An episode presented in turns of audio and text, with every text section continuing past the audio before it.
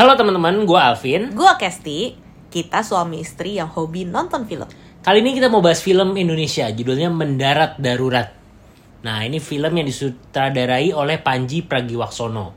Iya. Nah, sebenarnya eh, kalau kata Panji premisnya simple tentang sebuah perselingkuhan yang berujung kacau.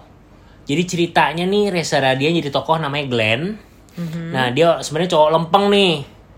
nggak pernah selingkuh, cuman di- dia dicurigain terus sama istrinya eh, dicurigain selingkuh terus sama istrinya. Nah, suatu hari dia beneran ceritanya mau selingkuh nih.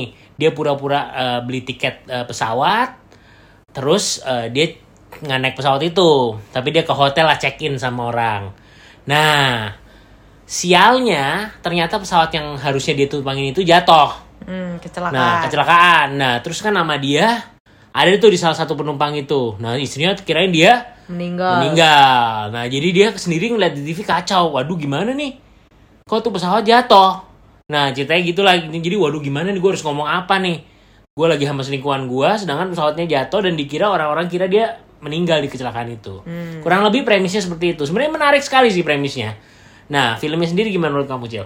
Jadi emang dari awal tuh udah lumayan, wih semangat nih mau nontonnya soalnya lucu banget gitu kan idenya dan yang main tuh Reza gitu kayak Hmm. Reza kalau kalian lihat di trailernya beda banget kayak dari peran-peran dia yang lain. Jadi beda sih memang Iya dia selalu ya. beda sih. Coba yang ini cupu lah pokoknya cupu banget gitu. Jadi uh, excited sih mau nontonnya. Terus waktu tadi nonton openingnya wow menjanjikan sekali Ya, kayak dibuka dengan opening yang sangat cukup kuat ya. dibukanya Hmm. manis gitu jadi kayak wih seneng nih wah kayaknya menjanjikan banget nih filmnya bagus nih jadi diikutin dan emang banyak ketawa hahihi em, segar dan lucu lah Eh, ringan lucu menyenangkan gitu nontonnya dan kalau dibandingin sama film Panji yang terakhir sebelum Eh, ini Panji tuh ini baru kedua film kedua sebenarnya sih. Jadi film Jadi- pertamanya Partikelir waktu Oh itu iya, ya. si, Hmm. kalau dibanding sama si partikelir itu intinya ya ini naik kelas lah ceritanya. Hmm. Jadi lumayan naik kelas lah si Panji ini.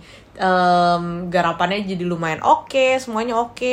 Intinya gue menikmati lah sampai 3 per 4 film. Nah cuma ujungnya tuh ada ya sebenarnya ditutupnya dengan ngerti sih maksudnya maksudnya mau ke mana paham sih. Cuma gue merasa menutupnya agak kurang secantik openingnya gitu. Yes yes, setuju setuju setuju.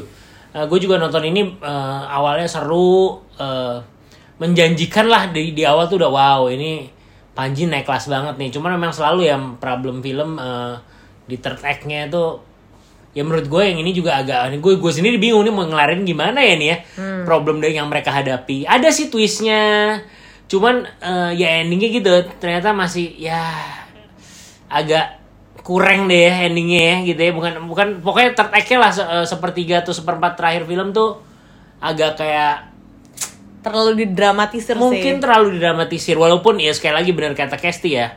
Gue juga paham maksudnya Panji apa. Karena itu ada empat tokoh dia pengen tahu lah sebenarnya dari sisi eh, masing-masing orangnya tuh seperti apalah gitu ya pergumulan yang dirasakan. Cuman kayaknya emang terlalu eh, agak berlebihan di terakhir di sepertiga akhir gitu kali ya seperempat akhir gitu ya.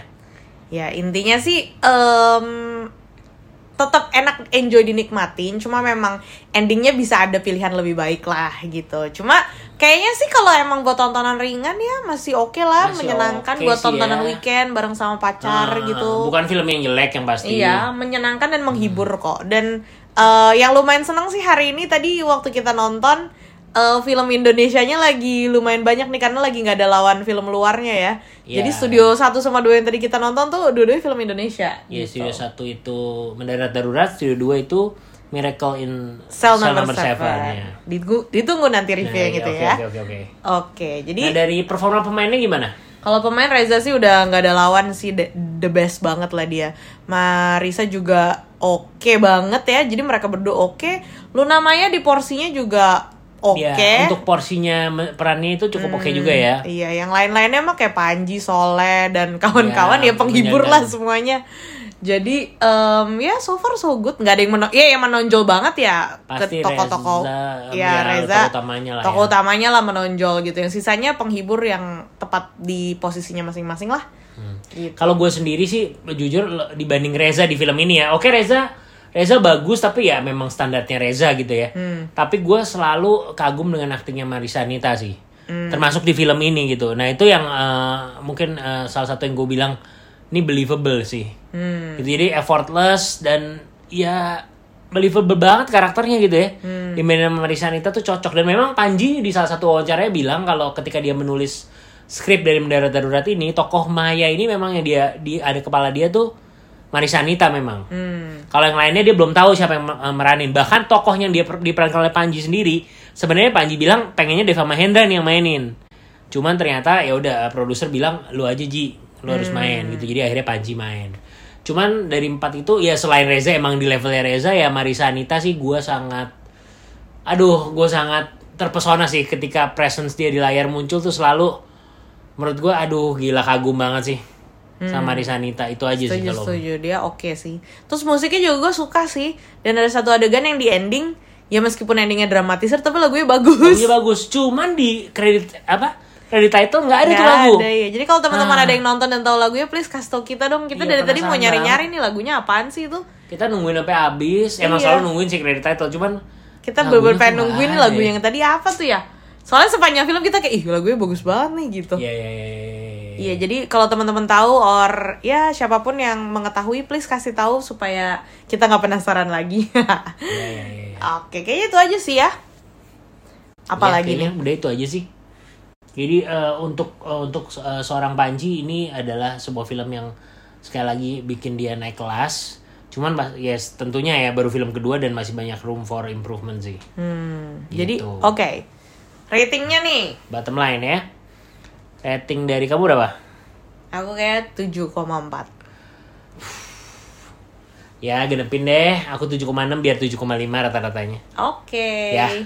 Jadi official rate untuk film mendarat darurat dari asal ke sini adalah 7,5. Oke, jadi teman-teman silahkan nonton di mana aja, asal Ke sini dengerin reviewnya. bye.